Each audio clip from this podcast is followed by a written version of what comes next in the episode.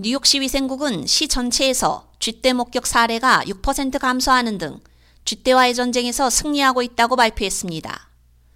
이 같은 발표는 모든 사업체들이 쓰레기 봉투를 길거리에 내놓는 대신 컨테이너에 넣도록 요구하는 시범 사업 시행 결과로 나타난 것입니다. 이 새로운 규정은 해밀턴 하이츠 지역에서 시범 운영되었는데 이곳에서는 쥐 목격이 68% 감소했습니다.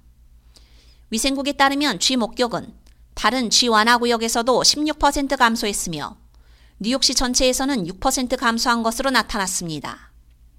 이는 약 15년 동안 쥐 목격이 전년 대비 가장 크게 감소한 수치입니다.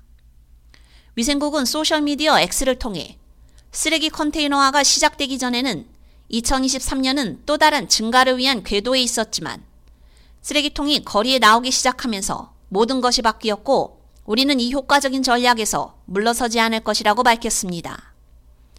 그러면서 2024년에는 쥐들이 좋아하든 좋아하지 않든 시 전역에 더 많은 쓰레기통이 들어올 것이라고 덧붙였습니다. 컨테이너에 대한 규정은 오는 3월 시 전역에서 시행될 예정입니다. 570만 달러가 들었던 해밀턴 하이츠 시범 사업에 이어 작년에 식당, 보데가, 바, 델리와 같은 모든 식품 사업체가 쓰레기를 쓰레기통에 넣도록 요구하는 새로운 규정이 시행되었습니다.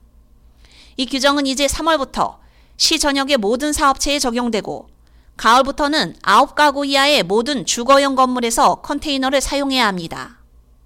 쥐 박멸을 핵심 시정 과제로 설정한 에리가담스 뉴욕시장은 지난해 4월 연봉 15만 5천 달러를 걸고 쥐 박멸을 담당할 고위 공무원직 rat czar를 신설해 공개 임용했습니다. 차르는 제정 러시아 황제라는 의미 외에 특정 분야에 강력한 권한을 부여받은 공직자를 뜻합니다. 그 결과 900대 1의 경쟁률을 뚫고 뉴욕시 교육공무원 출신 캐슬린 코라디가 뉴욕 역사상 최초로 rat czar에 취임했습니다. 뉴욕시 위생국장 제시카 티시도 지난해 한 매체와의 인터뷰에서 2023년에 시작되고 2024년에도 이어질 여러 규정들로 뉴욕시는 쥐떼와의 전쟁에서 실질적인 진전을 이루고 있다며 거리의 고정 컨테이너의 주거용 시범 사업 및 상업용 모드에서 초기 징후는 정말 좋다고 밝힌 바 있습니다.